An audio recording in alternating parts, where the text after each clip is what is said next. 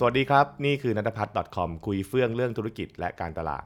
กดติดตามกด subscribe กันด้วยนะครับ เพราะว่าจะได้เอาเรื่องดีๆนะครับมาเล่าสู่กันฟังอยู่เรื่อยๆ นั่นเองนะครับ อย่าง episode นี้เราจะคุยกันเรื่องของการใช้ empathy map นะครับเพื่อในการทำคอนเทนต์นะครับคือต้องบอกว่าวิธีการทำคอนเทนต์มันก็มีหลากหลายวิธีเนอะนะครับแล้วก็แล้วก็มีการหาโมเดลนะครับต่างๆ การมาใช้เป็นเครื่องมือเพื่อช่วยให้นักทำคอนเทนต์นะครับสามารถทำคอนเทนต์ได้แม่นยำขึ้นดีขึ้นนะครับและหนึ่งในโมเดลที่ก็ผมว่าเป็นโมเดลที่ดีนะก็คือเรื่องของการใช้ empathy map นะครับ หรือบางคนจะเรียกว่ามันคือแผนภาพว่าด้วยว่ากลุ่มลูกค้ากลุ่มผู้ใช้งานนะครับ คือใครคิดอะไรเป็นต้น แล้วเราจะได้เอาสิ่งนั้นนะนะครับ มาพัฒนาต่อไปคอนเทนต์นั่นแหละ คือถ้าเกิดว่าใครอยู่ในแวดวงของพวก การทำดีไซน์ thinking ใช่ไหมฮะการคิดเชิงออกแบบเนี่ยนะครับการพัฒนาเรียกว่าพวกอินโนเวชันพัฒนาพวกนวัตกรรมต่างๆนะฮะก็อาจจะคุ้นเคยเพราะว่ามีการใช้ไอสิ่งที่ชื่อว่า empathy map ซะเยอะมากทีเดียวนะครับเพื่อที่จะเข้าใจนะครับมุมมองของผู้ใช้งานแล้วก็จะได้ออกแบบได้ถูกต้องนะซึ่งบางทีก็คนที่ทำพวก UX UI นะครับก็จะมีการใช้ลักษณะคล้ายๆ กันนี่เองเนาะแต่สำหรับผมเนี่ยมันไม่ได้ เราเราชอบเราชอบไปคิดอย่างนี้นะ เราชอบไปคิดว่า empathy map มันคือใช้สำหรับพวกงานออกแบบ หรือใช้งานพวกไอ้สร้างพวกเว็บไซต์สร้างพวกแอปพลิเคชันอะไรเงี้ยแต่ผมว่าไม่ใช่นะครับพื้นฐานจริง ๆ ของคำว่า empathy map เนี่ยมันก็มีความคล้ายคลึงนะคล้ายคลึงกับสิ่งที่เรียกว่า persona แหละนะครับมันคือเรื่องของการแก่นแก่นของมันคือการเข้าใจเข้าใจคนที่เรากำลังทำงานด้วย คนที่เป็นกลุ่มเป้าหมายของเราแล้วแหละนะครับอะ เพราะฉะนั้นเนี่ยเราก็ต้องบอกว่าเราก็จะมาดูตัวภาพของ empathy map เร็วๆนะครับต้องบอกงี้ก่อนว่า empathy map มีหลาย school คือหมายความว่ามันมีคนออกแบบเยอะอะนะฮะคือถ้าวันนี้คุณ search คำว่า empathy map ในในออนไลน์นะครับแล้วถามว่า empathy map canvas เนี่ยผมว่าเรามีไม่ต่ำกว่า 10 แบบอะมันมีเยอะมากทีเดียวนะครับเอ่อแต่ว่าไม่ว่าจะแบบไหนก็ตามเนี่ยมันจะมี pattern คล้ายๆกันนะก็คือการถามว่าเออลูกค้าคนเนี้ยนะครับ ลูกค้าคนนี้คือใครนะฮะหรือยูเซอร์คนนี้คือใคร คนคนนี้พูดอะไรนะฮะคนคนนี้พูดอะไร คนคนนี้คิดอะไร คนคนนี้เห็นอะไรทำอะไรรู้สึกอย่างไรมีอะไรที่เป็นสิ่งที่เขากังวล มีอะไรเป็นสิ่งที่เขาคาดหวัง มันจะแถวๆนี้แหละนะครับ แต่ว่ามันจะแบ่ง เป็นแบบไหนละเอียดขนาดไหน อันนี้ก็แล้วแต่เขาจะไปพัฒนากันต่อนะ ซึ่งส่วนหนึ่งก็พัฒนาเพื่อให้ไม่เหมือนกันอะเนาะนะครับผมก็บอกว่าบางคนก็แบบโอ้โหมีหลายช่องหรือเกินนะครับบางคนมา 6 7 ช่อง บางคนเอา 4 ช่องนะครับบางคนบอกไม่เป็นไม่เป็นช่องอะ่ะก็เป็นเหมือนเช็คลิสต์ให้ตอบก็จะเอาแบบไหนก็แล้วแต่ได้ได้เหมือนกันนะครับ แต่สำคัญมันคือคำว่า empathy empathy คือการเอ่อถ้าถ้าเป็นสิ่งที่ผมพูดที่ดอทสแคเดมี่บ่อยๆนะครับ empathy หัวใจคือ เอาใจเขาใส่ใจเรานะครับ ก็คือเราเอาตัวเองนี่แหละไปสวมนะฮะสวมในในในบทบาทของเขาแล้วพยายามเข้าใจว่าเออเฮ้ยเขาคิดอะไรกันหรอใช่ไหมครับอืมนะฮะเพราะฉะนั้นในในในคลิปนี้นะครับผมจะใช้โมเดลแบบง่ายๆนะครับที่ผมมักจะใช้กันก็คือ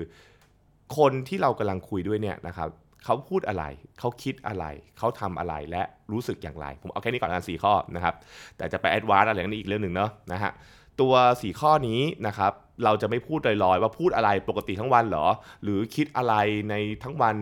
แล้วเขาคิดเรื่องโยคะ หรือเปล่าเขาคิดเรื่องการ์ตูนหรือเปล่าเราเอาเราพูดถึงคนคนนี้ใน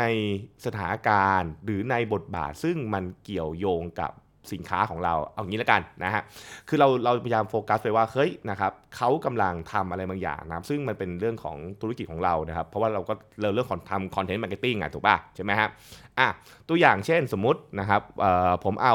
ตัว product ของผมแล้วกันนะครับไอตัวคอนเทนต์คิดของผมเนี่ยนะครับเรื่องการคิดคอนเทนต์ไอเดียต่างๆไป เพราะนั้นคือตัว product เนี่ยมันคือเรื่องของการช่วยเพื่อให้คนเนี่ยนะครับมีไอเดียในการคอนเทนต์มากขึ้นใช่ไหมฮะเพราะฉะนั้นผมก็คิดต่อว่าเออเฮ้ยแล้ว แล้วคนใช้งานคือใครนะครับเราอาจจะบอกว่า เอ้ย ถ้าอย่างนั้นคนใช้งานก็คือคนทำคอนเทนต์นั่นแหละนะครับ คนที่กำลังทำคอนเทนต์ไม่ว่าจะเป็นเจ้าของเพจนะ หรือแม่ค้าออนไลน์พ่อค้าออนไลน์เป็นต้นใช่ไหมครับหรือเอเจนซี่ทำคอนเทนต์นะฮะ ทีนี้คำถามคือเขาน่าจะพูดอะไร คือเขาอาจจะเวลาเขาทำคอนเทนต์เนี่ย เขามักจะบ่นอะไรบ้างนะครับ พูดอะไรออกมาบ้าง คุยกับเพื่อนเขาจะคุยว่าอะไร เขาจะพูดถึงมันอย่างไรเป็นต้นใช่ไหมครับ ซึ่งมันก็จะมีคำพูดที่ผมอาจจะเขียนว่าโอเคนะครับไม่มีไอเดียคอนเทนต์คิดไม่ออกอะนะครับวันนี้เขียนอะไรดี นี่คือสิ่งที่เขาน่าจะพูดกับเพื่อน พิมพ์แชทกับเพื่อนเป็นต้นใช่ไหมครับนี่คือสิ่งที่เขาพูด พูดได้เห็นว่าเขาเขามีปฏิกิริยานะครับกับสิ่งนี้อย่างไร ขณะเดียวกันเองเราจะบอกว่าเขาคิดอะไรคือหมายความว่า ในมุมมองของเขาเนี่ยนะครับเขามีเขามีความเห็นกับสิ่งนี้ เช่นเขาคิดว่ามันยากนะครับหรืออคิดแล้วมันไม่โดนใจเสียทีนะครับ รู้สึกว่าทำยังไงที่จะคิดให้ได้ดีกว่านี้อะไรเงี้ยทำยังไงที่จะให้มีคำตอบได้ดีกว่านี้เป็นต้น นั่นคือสิ่งที่เขาคิดใช่ไหมฮะ ขณะนั้นเองคำถามคือแล้วปกติเนี่ยนะครับในการทำคอนเทนต์เนี่ยเขาเขาทำอะไรกันบ้างใช่ไหมก็เช่นเราบอกว่าที่ผ่านมาคืออะไรเขาก็เปิดไอเดียออนไลน์ เปิด Facebook ดูดูว่ามีอะไรบ้าง search Google ดูซิหรือบางทีก็คือการเช็คดูว่าคู่แข่งเขาทำอะไร คู่แข่งทำอะไรอยู่เป็นต้นเพราะนั้นคือนี่ก็คือการสิ่งเขาทำ นะเขารู้สึกอย่างไรนะครับเขารู้สึกอึดอัดเขารู้สึกเหนื่อยแบบโอ้คิดทุกวันเลยมันเหนื่อยเหลือเกิน มันหงุดหงิดเหลือเกินเป็นต้น เมื่อเราเข้าใจไอเอมพัตตี้แมปตรงนี้นะฮะคือแบบว่าโอเคนะครับนี่คือภาพแบบนี้ปุ๊บเขาบอกโอเค คุณแกได้ครบแล้วเราได้เราได้สิ่งที่เรียกว่าเอมพัตตี้แมปแล้วเราเห็นภาพแล้วว่าลูกค้าคือใคร แล้วไงต่อแล้วแล้วไงต่อเหรอทำคอนเทนต์ยังไงนะครับ คือต้องบอกอย่างนี้ นะฮะอย่างที่เราคุยกันว่าหัวใจของ empathy map เนี่ยนะครับไม่ว่าจะเป็นโมเดลไหนก็ตาม หัวใจสำคัญไม่ใช่การกรอกให้เต็ม หัวใจสำคัญคือการหาสิ่งที่เราเรียกว่า insight นะครับถ้าเกิดเราพูดจริงๆ ก็คือว่าเราพยายามเข้าใจว่า insight ของตัวคนทำงานที่เราทำงานด้วยเนี่ยนะครับ insight ของเขาเนี่ยเป็นอย่างไรบ้างนะครับเขาเขาเขาเหนื่อยเหนื่อยกับเรื่องอะไรเขาเขาเครียดเรื่องอะไรอยู่นะครับตัวอย่างเช่น เมื่อผมจะไปขายไอตัวคอนเทนต์คิดของผมเนี่ยนะครับ แล้วผมก็โยงไปว่านะครับ เออเฮ้ยเรารู้ว่าเขาจะพูดประมาณนี้ว่าไม่มีไอเดียคอนเทนต์วันนี้คิดไม่ออกใช่ไหมฮะเราก็เอาสิ่งนี้มาดัดแปลงเป็นสิ่งที่เรียกว่าตัวแคปชั่นเช่นนะครับนะครับหยุดพูดว่าคิดไม่ออกเสียทีนะครับ เพราะวันนี้คุณมีคอนเทนต์ไอเดียคิด ทำให้คุณสามารถคิดคอนเทนต์ได้มากขึ้นเป็นอะไรมาเนี่ยเป็นต้นใช่ไหมกูจะว่าเมื่อเรารู้ว่าเขาจะพูดว่าอะไร เราก็สามารถที่จะเอาไอ้สิ่งนั้นน่ะมาดัดแปลงให้กลายเป็นวิธีการนำเสนอได้ใช่ไหมครับ หรือนะครับคิดอยู่ใช่ไหมว่าการทำคอนเทนต์มันยากใช่ไหมเพราะเรารู้มาว่าเออเขาบอกว่ามันยากใช่ไหมครับมันจะไม่ยากอีกต่อไป เพราะว่าคุณมีคอนเทนต์ไอเดียคิดที่คุณสามารถจั่วการ์ดขึ้นมา แล้วก็สามารถหาไอเดียคอนเทนต์ได้เรื่อยๆ เป็นต้นเห็นไหมนี่ก็คือตัวอย่างของ วิธีการแบบว่าเออเฮ้ยพอเรารู้ว่าเขาคิดอะไรเราก็จะเราก็จะหาวิธีการโต้ตอบกลับไปใช่ไหมครับ หรือนะครับเรารู้ว่าเขามักจะไปหาไอเดียจากออนไลน์ใช่ไหมครับเหนื่อยไหมกับการหาไอเดียออนไลน์ แล้วยังหาไม่เจอเสียทีนะครับเปลี่ยนมาใช้คอนเทนต์คิดวันนี้เห็นไหมก็จะเป็นแบบนี้นะครับ หรือนะครับรู้สึกอึดอัดอะไรเป็นต้นนะครับอึดอัดมันมันมันจะมา pattern ลักษณะแบบนี้แหละ เพราะฉะนั้นเนี่ยตรงนี้นะครับมันก็จะเป็นเหมือนวิธีการเร็วๆนะเขาบอกว่า เพราะว่าคนส่วนใหญ่หลายคนเนี่ยเวลาทำคอนเทนต์เนี่ยเรามักไปโฟกัสกับตัวสินค้าซะเยอะใช่ไหมแต่เราไม่ได้โฟกัสกับสิ่งที่เรียกว่าตัว ลูกค้า การทำ empathy map เนี่ยมันก็เป็นหนึ่งในกลวิธีที่ดีนะในการที่ดึงให้คนทำงานเนี่ยนะครับหันไปมองแล้วก็รู้จักตัวลูกค้ามากขึ้น แล้วพอรู้จักลูกค้ามากขึ้น แล้วก็จะมีวัตถุดิบในการทำคอนเทนต์มากขึ้นเป็นธรรมดานั่นเองนะครับอันนี้ก็เป็นแบบวิธีการแบบเรียกว่าง่ายๆนะฮะผมว่าผมว่าค่อนข้างจะง่าย แล้วก็เห็นภาพชัด แต่ว่ามันก็ค่อนข้างจะได้ผลทีเดียวนะครับลองไปฝึกกันได้นะครับตัว empathy map มีหลายแบบมากนะครับไม่ต้องไปโหลดออนไลน์ก็ได้คุณก็แค่เอากระดาษมาแล้วก็วาดวาดก็ได้นะครับแบ่งเป็นถ้าแพทเทิร์นปกติก็แบ่ง 4 กล่องใช่ไหมแบ่งเป็น 4 กล่องก็คือกล่องแรกก็คือพูดอะไรนะครับอีกสองที่2นะครับคิดอะไรกล่องที่3นะครับตอนนี้ทำอะไรอยู่ที่ผ่านมาก็ทำอะไรอยู่กับเรื่องเรื่องนี้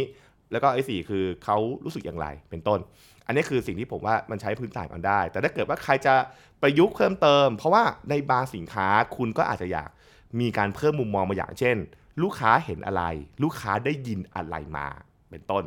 มันเนี่ยมันก็จะเป็นเป็นเกาะที่เพิ่มเข้ามาทำให้ e m a t y Map บางที่ก็จะลากไปถึงประมาณแบบ7-8กล่องอะไรก็อันนั้นก็แล้วแต่จะเอาสะดวกอะฮะนะครับเพราะฉะนั้นก็เป็นเป็นวิธีการนะนะครับ แต่ว่าเห็นว่านี่คือวิธีการใช้งานเอา Empathy Map มาใช้เพื่อสร้างคอนเทนต์นั่นเอง โอเคนะครับหวังว่าจะเป็นประโยชน์นะ แล้วก็กดติดตามกันด้วยนะครับเผื่อว่าจะได้มีคอนเทนต์ใหม่ๆออกมาเรื่อยๆ แล้วก็เอามานำเสนออยู่เรื่อยๆนั่นเอง ไม่ว่าคุณจะติดตามผมทาง Facebook Page นัทพัฒน์ .com YouTube นะครับหรือทางพอดแคสต์ก็ตามเนาะโอเคนะครับแล้วติดตามการเป็นส่วนหน้านะฮะสำหรับวันนี้สวัสดีครับ